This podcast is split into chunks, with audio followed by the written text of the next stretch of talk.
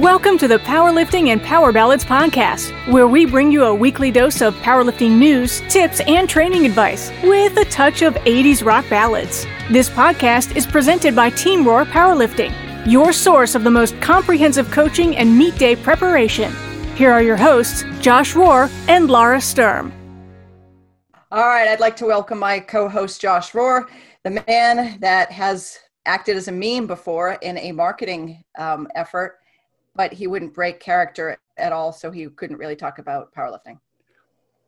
That that was a that was an epic failure. I spent a couple thousand dollars to be in this uh, event to promote the business, and yeah, dressed as a meme or dressed as a mime. Mime, a mime. Did I say meme? Eh, yeah, and mime. people people kept asking me questions, and I wouldn't answer them because I had to stay in character.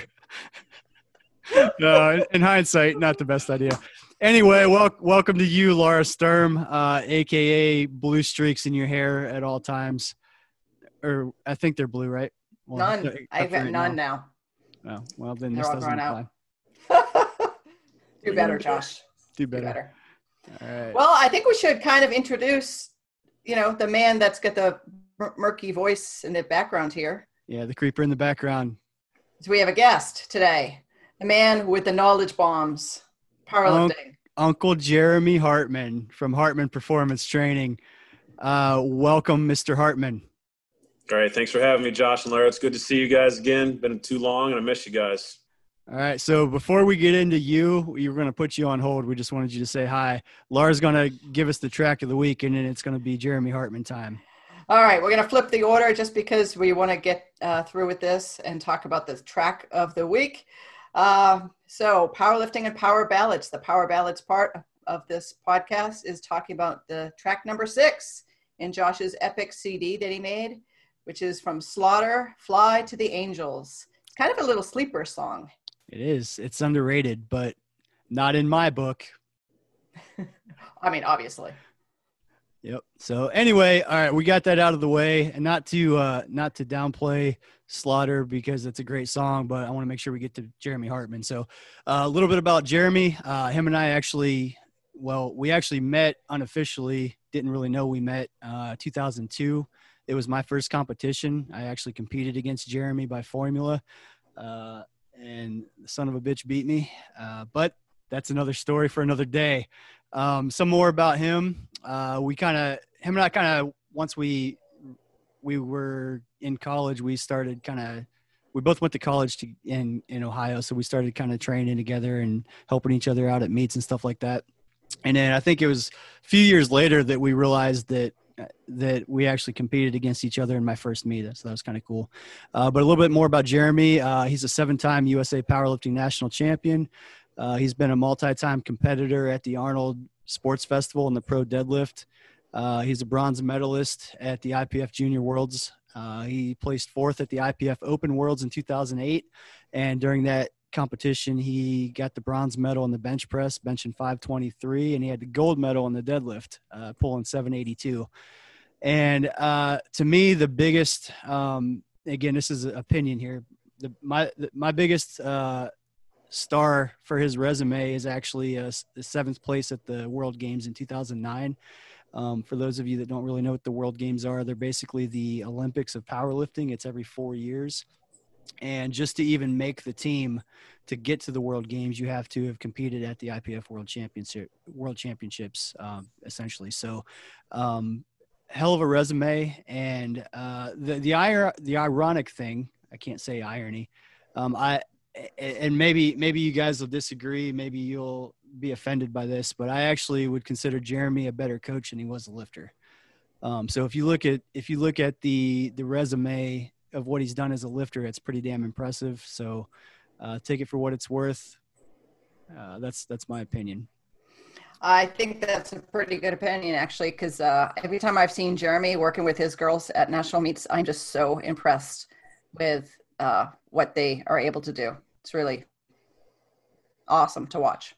Yeah. So uh, we'll let Jeremy do some talking here. So we actually had a question. Um, this was before we announced the guest. This is a general question, but I think it, uh, it, would be a good one for Jeremy to answer as well. So the question came in: How do you stay motivated in training when there's no competition in sight? Well, Well, I, I, take a little bit of a different approach to that. So, um, you, know, when you don't have a training, especially during now with, with the way meets are, but even in general, if you want to call it an off season, I mean, I think we're always trying to get stronger year round, regardless in different forms. But uh, motivation is different challenges right now. So, um, you know, what I'm doing right now is I have my girls who are national champions, you know, on the, on the IPF world teams. We're doing a lot of strongman training.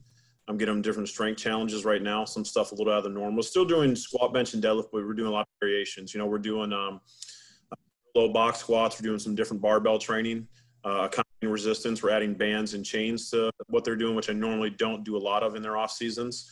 Um, a lot of farmers walks, tires work, sled work, bringing up a lot of general physical preparation, GPP work, uh, a lot of conditioning. Uh, next thing is some single leg stuff. You know, we're doing a lot of lunges, uh, Bulgarian split squats. And what I'm doing is I'm giving them different challenges every single week. And with challenges, stuff we normally don't get a chance to do or stuff they're not very good at. And we build upon those every single week. So it's challenging them on there. We're still making sure that our classical lifts are still making improvements, whether it's through reps, you know, periodically kind of near testing the one rep max, but more maybe getting that 90% range and hitting some solid numbers in there because I think you can only compete at a high level for a certain amount of time when you're peaking for a meet. Um, so it's just really bringing different strength challenges to them, um, giving them different options, keeping them athletic, which is very important for a lifter for long term, and then just making sure that we're making continual improvements on strength year round. Hmm. Yeah, I would agree with that. I mean, uh, I think not having a competition sight kind of gives you the opportunity to work on the little things mm-hmm. as well. The, the, weaknesses, the things you wouldn't normally maybe have time to do and correct. This is the time to do that. Um, and really, there's never a bad time to get strong. You know, I don't care if, that there isn't any competitions coming in. Just keep getting stronger. That's what it's about. Yep. yep. And, and I think uh, this is kind of moving into a question I had for you, Jeremy. Is one mm-hmm. of your slogans? It, well, I guess your your main slogan is "Attitude is everything." um, something that you kind of put on all your shirts and, and everything. And I guess my experience has been the longer I do this, the more that rings true. Um, so do you have any, I guess, input onto that? And I think that even ties in with, you know, how to stay motivated and things like that. It's a lot of it's perspective and, and what you, what you put value on. So what are your thoughts on, on that? Yeah, absolutely, Josh. I mean, I agree with everything you just said. Um, Laura had some good points too, just about training the off season. But the attitude is everything. It, I think it comes from a college and a high school strength coach as well, and having different athletes and different groups and training hundreds of kids that I get involved um, during the normal school day because I, I, do the PE classes, which are the strength training classes, and we're getting a variety of athletes. And these young kids come in, and it's their it dictates everything, whether they're you know excited about training, they're not excited about training, whether it takes them time to develop the excitement, time to you know realize how important this is to develop their sport. And it's the same thing goes with our lifting. I mean it just dictates everything. And, and you always hear it with uh, coaches you know this kid's attitude oh man this kid just improve their attitude and you know just be focused like this every single day with their lifting. And it just carried over to my my competitive lifters. It's the same thing. Like man when we come with a good attitude like hey we got a meet coming up or hey you know what? We didn't get you know our, our pr for the day. You know we broke it back down. We fixed a couple different things. You know it's just keeping that positive mindset all the time. And that's something that's very hard to do because in powerlifting you're going to have setbacks. You're going to have little small injuries come up. You're going to have things that do not go right. Sometimes you're going to peak before the end of a training cycle and you got to figure out what to do. Uh, sometimes national meet you you know you can miss a second attempt and you got to come back and hit it on your third or josh could be like dave ricks that you and i had to coach when he got and he misses his first two lifts and you and i are back there getting his attitude straight and he comes out wins the meet gets inducted to the Hall of Fame and sets a world record in the process of doing it. So I, I think attitude is everything all around, and I see it from the young kids all the world champions that you know I've gotten a chance to coach and be a part of. And I, I was. It's funny you mentioned Dave Ricks. I was just talking about that to somebody yesterday. Um, mm-hmm. I don't know if you remember or not, but we actually had to go up on his third deadlift yep. after he missed it twice. Yep. Um, and he, he didn't he didn't miss it like barely the first two times. It wasn't really even close. Yeah. And then, you know, I remember uh, you and I went in the back and said, Dave, basically, here's the situation. We can repeat or we can go up for the win. What do you want to do? And his eyes got real big. He's like, go for the win. And then he yeah. went out and pulled it. So, yeah, I think just, and we were, that came up in our discussion, just talking about mentality and how to, you know, how to always, I guess, put yourself in a situation mentally to succeed. And you know, if you think about that, nobody in their right mind uh, would go up on their third deadlift after missing twice. But Dave, except Dave Ricks, except Dave Yeah, Ricks, except Dave Ricks, yeah. but Wow. but that but to me that's just kind of a testament to his confidence like because if it was me i'd be like uh no like uh, there's no way like i know i'm not going to get it if we go up but dave like had doing it for years just he was so confident and knew what he could do and it almost seemed like that was just the that was just the catalyst for him to kind of Huh. flip that switch a little bit it was almost like he was just in cruise control through the first two deadlifts until something actually really mattered. Like you know not bombing out wasn't his motivation. It was going for the win you know? Yeah. maybe he was. Maybe he was kind of on a, you know uh, autopilot. And then when that came up you know it, it would also be like if you approach the bar saying oh man i'm not going to make it. Well guess what? You're probably going to be right. I mean i i can't i don't think there's any time i've ever walked up to the bar and said ah i'm probably not going to do this that i was wrong you know Yeah, exactly. i think attitude has to be right the moment you you are there. You have to be in the moment. And i think that's it's more it's not just attitude is everything you know in lifting. It's attitude is everything in life. I mean it's kind of a attitude is everything in everything. In every, There you go. it's all Yeah. but and it's and it's not like attitude later. It's not about something that's going to happen later. It's what's going on right now. What can you control right now? Where what do you have to work on right now what are you going to do about that lift you just missed what are you going to do you're going to Yep. sit and cry and focus on that or are you going to go back and get it yeah. you know And Dave's one of the best examples because there, there's a there's a miss in powerlift and there's Rick's miss, and we've sit there and pull him off the ground in, in Sherman's gym, and then he'll still go up the next set and something he had trouble with for a single, he'll hit for a double or triple with more weight on. that's why they call him superman Yeah, absolutely. And I think Josh, since we're on the podcast, I think one big thing about that is, you know, we won the Open National title. Um, one thing when it was you, Sherman, James were all in the corner, and you know we had second place locked up, and all, all you guys I remember you coming up and saying, "Hey, we're going to skip your second attempt," and this was almost like the Dave Rick situation. You said, "Hey, we're, we're going to put all on line on your third attempt," and I had a little bit of a, a back injury going into that meet, and it wasn't affecting me, but it was still there a little bit and you said, it, what, what'd you come here for? You know, we're going to take second or third, or we're, we're going to take first. We got to put all on the line. And, you know, Nick Taluki at the time, he had pulled a weight, you know, which you guys are, tried to argue with, and because he uh, he got the down command as it was slipping from his hands. But you know, it was no big deal for me. I'd never been in that situation. Never in my life had I skipped attempt. And Josh, you and me love to deadlift. I mean, that's our favorite thing of all time. And when you guys came up and said, "Here's what we're going to do," it was no big deal. You know, I put my headphones on, push play on your CD player, Josh, that, that you borrowed that I borrowed, yes, amongst other things. But no, it was it was the best decision. You guys come up and said, "Here's what we're going to do. Here's what we came to do. We don't think we need to do this. This is going to drain your energy. You already had a small injury. We're putting all on the line. The third one, and I remember it didn't even faze me because I trusted you. I trusted the people that were in my corner. And you know, we went out. We tied on the national title. I won because I was two pounds lighter, and Josh had set up the IPF Worlds that I did and set up World Games. But had you guys not done that, and had I not had the attitude that day, we would never pulled that, and the rest of my resume would have been junk. Yeah, and and that, you know, speaking of that situation, that was just kind of one of those things like you know being able to trust your lifter and being able to trust your handler. I think was a big part of that because you know there's a lot of lifters that I don't think would be able to do that because they have to take that stepping stone to get to the to the weight. But you know the fact that you had a little bit of a back injury. You know, to me, it's like, well, if I tell you it's for the win, I don't care if you warmed up even. Like, you'd go out and pull it. So, Yep. that was just that was one of those situations where it made sense to to pass a second attempt, wait to see what you know the other lifter did and what we needed to win, and put it on, and the rest is on you. So, Yeah. And we actually, Josh, I don't know, being a two and a half kilo PR too, on top of all that. yeah, I mean, I'd be uh, seven fifty five, and I weighed two eighteen, and that was for the it was it was for everything, man. It was for the win. There was no ifs, ands, or buts about it. So not only that, we had a two and a half kilo PR, something I never pulled. I didn't care what weight it was. When you guys did it, and I saw the confidence in your eyes, it was just a split second. Boom, let's do this. Then didn't even didn't even have a second thought about it. yeah. And some people would argue because I, I believe. Do you remember what you opened with? I don't have it in front of me, but I know it was at least a hundred pound jump. I, I yeah, wanted, it was it was upper. We we started in the upper sixes, Josh, and then we went to seven fifty five. Yeah. It was almost hundred yeah, pound. I, I. I want I want to say you you opened at, at either six fifty or six fifty five, yeah. and then we and then we jumped to to seven fifty five. Yep. Um, Yep. But And but it was- again, there was there was no I mean, obviously, if I had doubt, we wouldn't have, you know, we wouldn't have done that. But I'm like, oh, this is game over. So yeah, no, we already had the placing locked up. I was already going to make the award stamps. What, what was the difference here? Right. Yeah, you go for it at that point.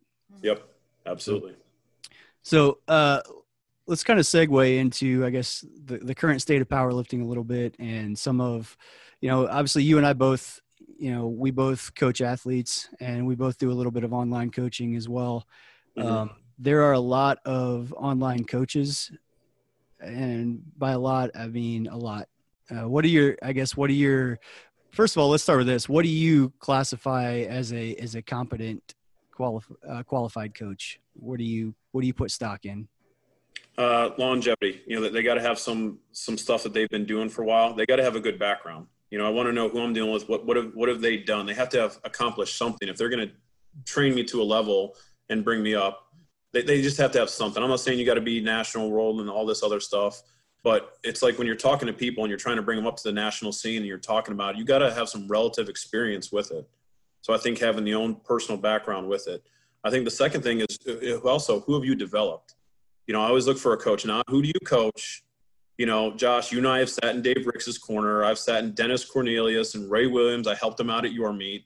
When people ask me, I specifically say I did not coach him. I helped him at that meet. Right. That's the easiest thing in the world to do, and I, that's what drives me nuts. Sometimes when people are just game day coaches or something. But I, I think you got to what what have you developed? Who have you taken and really developed along the way over over years? You know, you've done a great job with your lifters. Laura's one a good example all the way through from her fitness competition days to making her be on the world scene and, and the stuff that she was able to do, especially in gear too. It's not like you know, it's, it was. It's just you always look for the people. So, what is their background? What, what have they personally done? Their experiences, and then I look for what have they developed? Who who have they actually brought up? Like, hey, I've been working with this person for years. Here's where we started from, and now look what they're at with everything, and that comes with it. And, and the online coaching, it's just so who's more popular right now.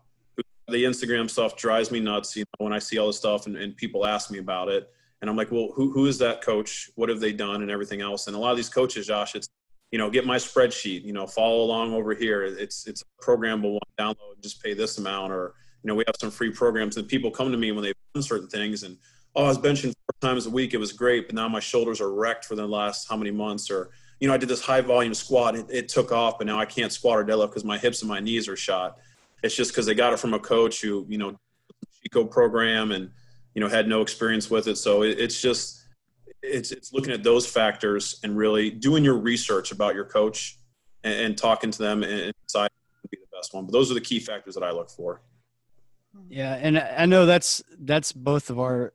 So we have a little segment that we do called Josh's pet peeves. I think we skipped the last couple weeks, but that's that's definitely up there. Is is I guess the online coaching as a whole to a degree, but mostly the people that are, you know, they they help a lifter or a lifter, you know, they, they do one cycle. Like for example, like you mentioned Ray Williams and Dennis, like if Ray came to me and, and said, Hey, you know, what, will, will you coach me or will you help me at this meet? Yeah. Yeah, I'll help him. But that does, like you said, I'm not Ray's coach. I didn't develop Ray. Like, so for me to take credit of that is bullshit. And people do that. And if, if it's, Ugh. if you're one of those people, you're a bullshit coach and I said it, and I don't take it back. There. There. Yeah, well, I also don't think there's a one size fits all approach to any lifter. I don't think there's any two lifters that are the same that need the exact same thing. You know, so to follow someone's generic online coaching program, you know, can you get stronger if you're a beginner following a program like that? I, yeah, I guess. But at a certain point you're going to need something that you need that nobody else needs. And i think you know that jeremy we've had this conversation too but that that is that kind of is the difference in what we define as coaching and what other people define as coaching. Like coaching is a lot more than here do this workout see you in six weeks yeah you know it's it's it's the day to day it's the t- checking in to see you know going back to that attitude is everything I mean, what kind of day are you having? Like, you know, are you having finals this week in college and stressed out? That, that makes a difference in how your how your training is going to be. Yeah. So, yeah. Yeah, no, I'm, I'm, really, I'm really yeah. pissed off right now. I don't know why. I'm getting. No, it's because you and I sit there, Josh. When when people send us stuff, or you know, we get their videos. You see, like you know, the Instagram coaches will tag me in your video, and they might leave great job or something. Like you and I are dissecting, like, well, we can do this better. Well, if this is bothering you, let's switch up your stance a little bit for right now. Or hey, I'm seeing this weakness. Let's let's run this for a training cycle for a little bit. You know, every week I'm sitting down. It's not like I just hand out a spreadsheet for four weeks, like you said. No, you know, here you go, follow this, and you know, tag me in a couple posts. No, it's it's I try to make it as much personal training as it can be. I try to make it live coaching. Like you've got your video set up my people post their videos all the time. I'm looking at, especially when it comes to meets. I tell my people, you better be bothering me. If I don't get touch base with you almost every single workout that you're doing and how your weight's going, like this isn't going to work out. Like I'm all in, all in. Like you're my athlete, you're representing me. Most importantly, I want to see you do well. So I make this as much interactive as, as it's possibly going to be with this distance and online coaching. Yeah, and and you know I've I've seen too. I think some people just you know, you mentioned the yeah, good job and stuff like that. I think there's a certain level of incompetence that a lot of coaches have and they don't know how to fix something so they just say good job or you know you're doing good or you know or give them some arbitrary thing that they heard like push on your belt like they hear other coaches say it so it must be right well if you know what's actually happening, like all of these cues are meant to get a certain response from an athlete. They're not just arbitrarily thrown out to everybody. So, you know, again, I'm going to get off this this rant here, but I just think that I just think that a lot of a lot of people don't know don't really know what to look for in a coach. So, you know, whoever's the most popular on social media unfortunately is getting is getting all of the attention right now and and you know, I, it, here's a side side note. I had a I had somebody comment on uh, one of our posts about a year ago, um, basically saying, "Well, you you know, how how can you be a coach? You don't you haven't even competed, um, and you know what do you even lift?"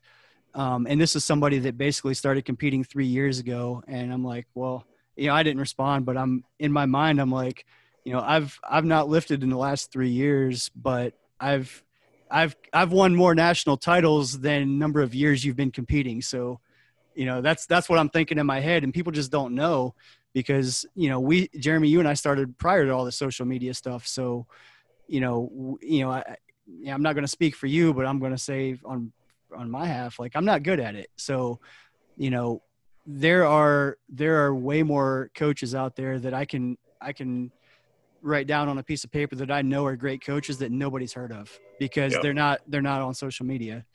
Yep. So so I guess I guess the point of this rant is don't base everything off of social media and I'll stop I'll stop talking now. Yeah. As the church no, bells I, ring. Yeah, oh yeah, that's mine over there with everything. You can hear it good. Yeah. So no, but I, I agree with that, Josh. Like you can't say nothing about it, and you know we don't do as great a job. We don't have the best websites and everything else because we're too busy coaching. You right. know, ask that all the time. It's like, or yeah, or this or that. It's like I, have been in the gym all day, you know, especially if I'm strength coaching. I got you know hundreds of athletes plus my competitive lifters with everything going on. It's you know, and I just I guess I take more pride in my coaching. The people are around me. Success kind of shows for it with everything that's available. Yeah, and we we've I mean you know off off air we've talked before and we've both said that you know we could do things differently and make a lot more money but we would not be doing as good of a job coaching and and both of us i think that at least me that bothers me. Like I, am not willing to go that route and and not not actually be as good of a coach. So i say that now maybe in 10 years. But um so uh this is a little bit of an arbitrary question here but just for the listeners i guess what are what are some of your favorite assistance movements jeremy for squat bench and deadlift Oh, you know what? I'm, I'm a big person on all the assistance work. So you name it, I, I do it. But some of my ones for squats are pause squats on there. I think pause squats are great. They, they really teach you bottom position, which is whether it's you're geared or raw. That's the number one thing. If you can come out of the hole with good form, I mean, that's amazing. So I think I like a lot of pause squats. Um, and I like a lot of variations. When variations, I like them close to the competition lift. So I like higher bar, close stance squats. Um, those have been always very beneficial. Uh, the pause that I've done, very low box squats. I've gotten a lot of good form out of those, especially in translation to our deadlifts. Uh, when it comes to bench press, tricep work. I like a lot of close grip stuff. Close grip benching really transfers into wide grip, where a lot of people who do very wide grip stuff don't get a lot of their close grip. So you got a longer range of motion. It really hits the triceps more than anything else because you can sit there and do push downs all day you want and kickbacks and, and, and some bodybuilding stuff, which is great, you know, to add mass. But if you're talking about some serious strength, uh, close grip work on there is, is great. Um, board presses I like too. Uh, closer grips on that stuff. I think it's easier on, on the shoulders and stuff over time. Uh, deadlifts, Josh, this is this is something we take a lot of pride in because you name it, we do it for deadlifts. I love a lot of glute hamstring raises. I think when you're activating the hips and the hamstrings are phenomenal. Uh, the lower back too, reverse hypers. I do a lot of good mornings. I got more out of good mornings, very heavy. Like when I was pulling close to 800, I was doing about 545 for a set of three on good mornings. Now I would stop that obviously as I got closer to a meet, but I think building the backside up is tremendous. That really, really helped the tone because that was a weakness that I needed to really bring up. So good mornings were great for me and rows, Josh. We do some type of row pull-ups, back work almost every single day that we're, we're lifting. So anything, I, I, like the rows better, chest supported because the lower back doesn't give out as much. Uh, cable rows are fine too, but any, anything where we're pulling back because lifters are always constantly pulling forward. Uh, my athletes as well that I deal with too. A lot of everything is in front of you. So as much stuff as we can to keep pulling back, building up the traps, building up all the assistance work. So squats, high bar close stance, uh, pause squats, benches, a lot of close grip, tricep work, and then deadlifts. So a lot of a lot of rows, a lot of back work, a lot of good mornings, glute ham raises, and we build the crap out of those especially in our off season. Yeah, yeah, and I think you know I agree. There's a lot of there's a lot more to it than squat, bench, and deadlift, and you know you can you can get strong fairly quick just doing those main three but guess what comes with that is injuries over time if you're not you know developing strength overall. So uh so what do you what are your thoughts on on belt squats? I think i, I don't think they're very good. What do you think? Well josh since you said that um, I'll tell you why. The reason I like them is because uh, Shelby Miles, uh, one of my lift uh, IPF world champion, the deadlift, IPF world bench press champion, and and second the world all around. Uh, one thing with her that I had to deal with is she had some back injury stuff that she had, uh, just a genetic deform that her parents has, her brother has, and that she's had. Is something that we've always had to work around for quite some time. So we're dealing with uh, a lot of belt squats because trying to take the pressure off, trying to decompress her spine, and I hate them all because they all pull in a non-linear fashion. It was actually hurting her back more than anything. So I got upset about it. And I tried the cable ones. I've tried the other ones that are famous out there. We don't need to name names and all that stuff, but we did all that. And then so I developed a linear one because I got and my old uh, wrestling coach got me into lifting. He had me. Um, he was a metal fabricator and I always wanted to work on something. So I said, you know what? I, I, got pissed at it and I wanted to help my lifter. And this was Shelby getting ready for the World Championships uh, just in Sweden two years ago. So we went ahead and we started working on a belt squat and we got a prototype out and it was pulling her in a linear path and holy cow she could squat it was making her back feel better and about four or five weeks on that thing and holy cow like she was feeling a lot better in addition to everything else that she was doing so we started taking off on that and then you know i've been working on developing a, a belt squat that's more linear like i said and we've got a patent on it that we're working on right now so i wasn't a huge fan of it before uh, it just pulls you forward too much on your toes. It, it, wasn't doing real well, and the fact that it hurt my lifter when all they claim is spinal decompression and pelvis alignment and everything else. So I got pissed and decided to make my own. And man, after three or four weeks, it really cured hers, and she was able to squat and keep her leg strength up. I just had her build her back strength up, and lo and behold, we only had five where she hadn't lifted more than 225 on her back, and she went out there and took second in the world and was right along with all her old PRs. Yeah, yeah, that that's awesome. So uh, I, am sure you can't, you don't have details yet, but when that is available to the public, uh, we'll we'll definitely announce it on here. I'll be I'll be bringing it down in a truck to Atlanta, so I'll try it out and awesome. Because if there's if there's one person who'll tell me how it is and won't hold back, it's you, Josh. That's true. I'm not going to yes. bullshit you. Hey, it might be easier for me just to come up there instead of you bringing the machine down here. Yeah, we'll see. Either way, we'll figure that Apartment out. Trailer. Yeah. That's funny. Uh, so Laura's got a, a fun story she's going to tell. Uh oh. Uh oh. So the uh, the how Uncle Jeremy got to be Uncle Jeremy, right? Yeah. Really. Um, I, I know that was Dan, my yep. my husband. For any listener who doesn't know, Dan Stan. Yes. So how did Dan get to be Stan? is really the story. So um, I had gone down to I think it was um, Baton Rouge for women's nationals uh, with Dan, and Jeremy was there. And um, you know, I saw Jeremy and said, "Hey, Jeremy." He said, "Hey, Laura, how you doing?" And he he, um, he texted Josh and said, "Hey, Laura's here. What's her husband's name again? and Josh, being the prankster that he is, says Stan instead of Dan. and then he texts me and tells me that he did that. So I told Dan and started calling him Stan as well. And all weekend, pretty much, um, until the very end of the weekend, I think we, we called Dan Stan. And then finally let on to Jeremy that Dan's name is actually Dan, not Stan.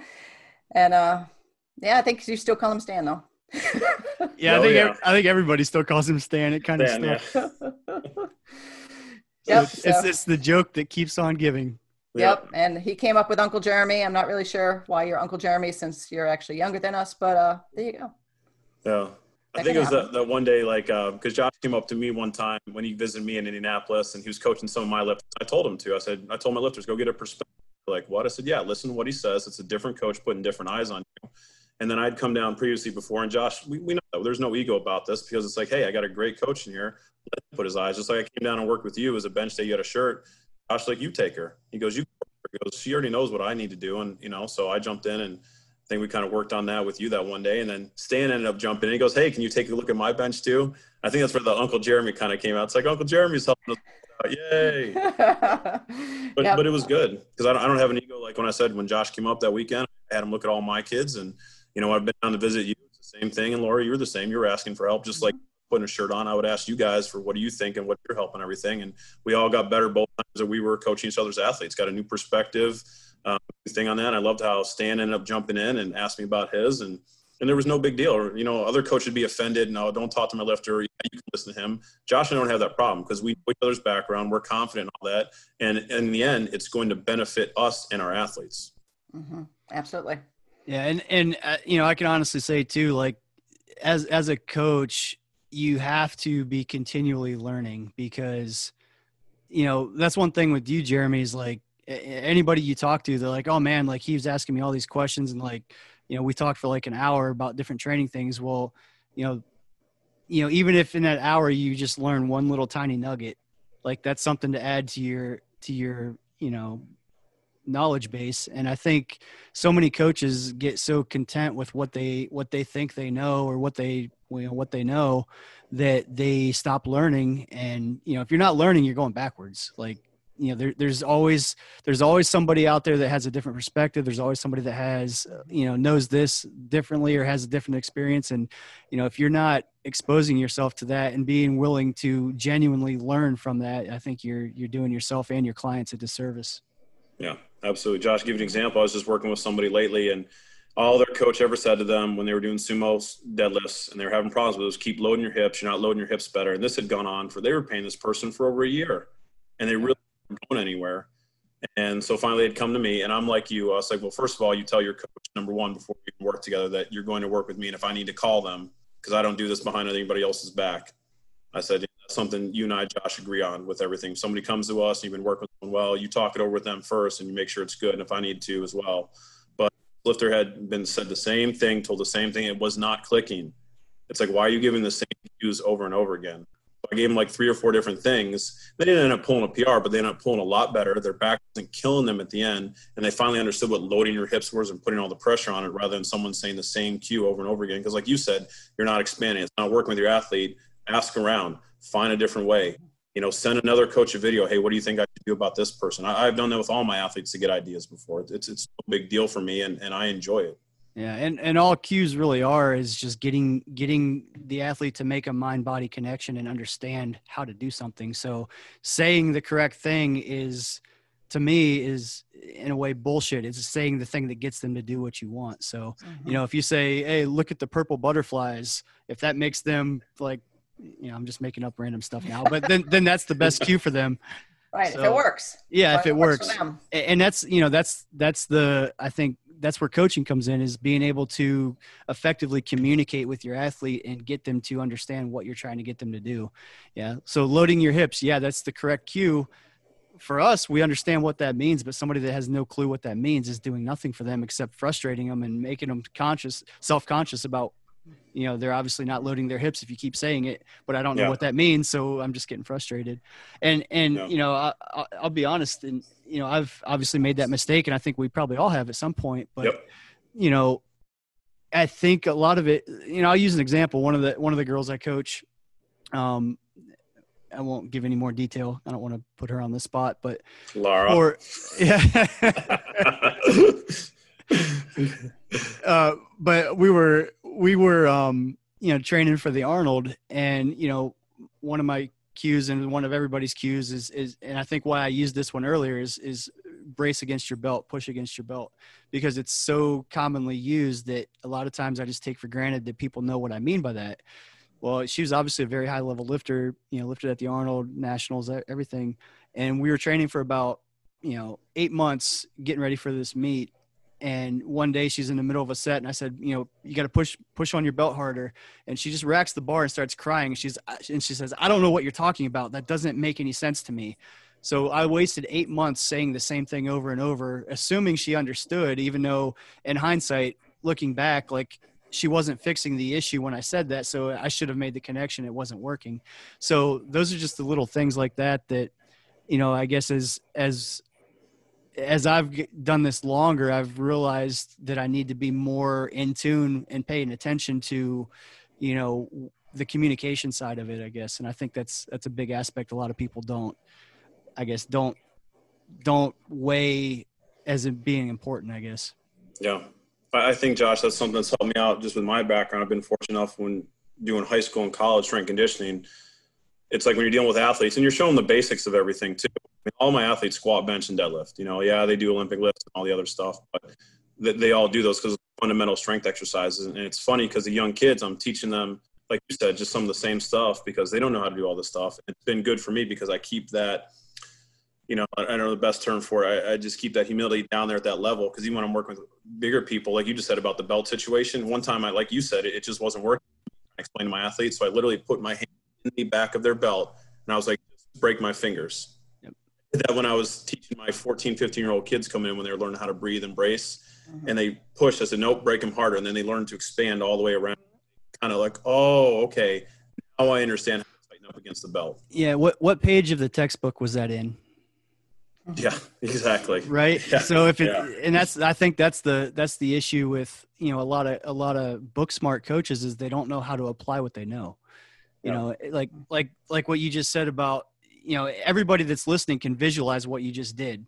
So take a take a note from that. Like sometimes you have to do things that are so unmistakable what you're trying to get them to do to help them learn how to do things. So yeah, and that came from me just coaching high school kids because they didn't understand no matter right. what, I showed, what I didn't show. And I had, geez, oh man, there's probably 50, 60 kids in a class with me one time, and everybody had a belt and they all had to practice on each other, so they actually understood. Besides sitting up and that, that's something again because that's experience with coaching. That's being around large groups of athletes. That's why it's a little bit easier for me sometimes with one-on-one small groups of lifters because that's that's what we do you know, it's like this is our full time job, regardless. You know, athletes, lifters, it, it, doesn't matter. You know, you've trained them as well too. Yep. Cool. Well, uh, we're we try to keep these segments to about 20 minutes. We're well over that. We have a lot we could continue on with, but we're going to try to to wrap it up here a little bit. But um, I guess real quick, Jeremy, where can uh, where can everybody find you on? I guess website, social media, all those good things. How can they get in touch with you? Okay. Well, you can look up old stuff uh, from Josh Rohr stuff, and you will probably find pictures of me helping him out in Atlanta. He has he has he has hair back then. Yes. Yes. Yeah. yeah. No, just search anything on, on Instagram, Hartman Performance, um, thing, Facebook, Hartman Performance, Twitter. Just look up Hartman, Hartman Performance Training, and, and my information will pop up for you. So if anybody has any questions, you know, Josh, you know, I answer questions all the time. Anybody who's ever asked me, called me, emailed me, you know, whether it's, you know, just a couple different questions. I'm not one of those coaches, well, you got to program this. No, I'll, I'll always answer somebody's. I'll, I'll, spend time on the phone because you and I were very fortunate to have people all along our lives do that for us. Yep. You know, for the whole, you know, coaching. Yeah, we make our living with this, but I, I, anybody who DMs me anything like that, can you take a look at this real quick? You know, I don't mind doing that for anybody anytime you know, just, just helping people out. Cause some people, Hey, I just want to know about this or, Hey, this isn't working. So hit me up on any of those, look me up, any questions at all. I'm more than happy to help anybody out. Yep. That's awesome. Well, uh, we appreciate you being on Jeremy. I'm sure we'll have you back at some point here. Uh, we, we have, to we have more to talk about. But uh, cool. Uh, I uh, appreciate it. And I guess we're going to sign off on that note. And we'll see you guys next time. All right. All right. Thanks so Bye much. Bye now. Bye now. Thank you so much for listening. If you enjoyed today's episode of the Powerlifting and Power Ballads podcast, please remember to subscribe and share it with your friends.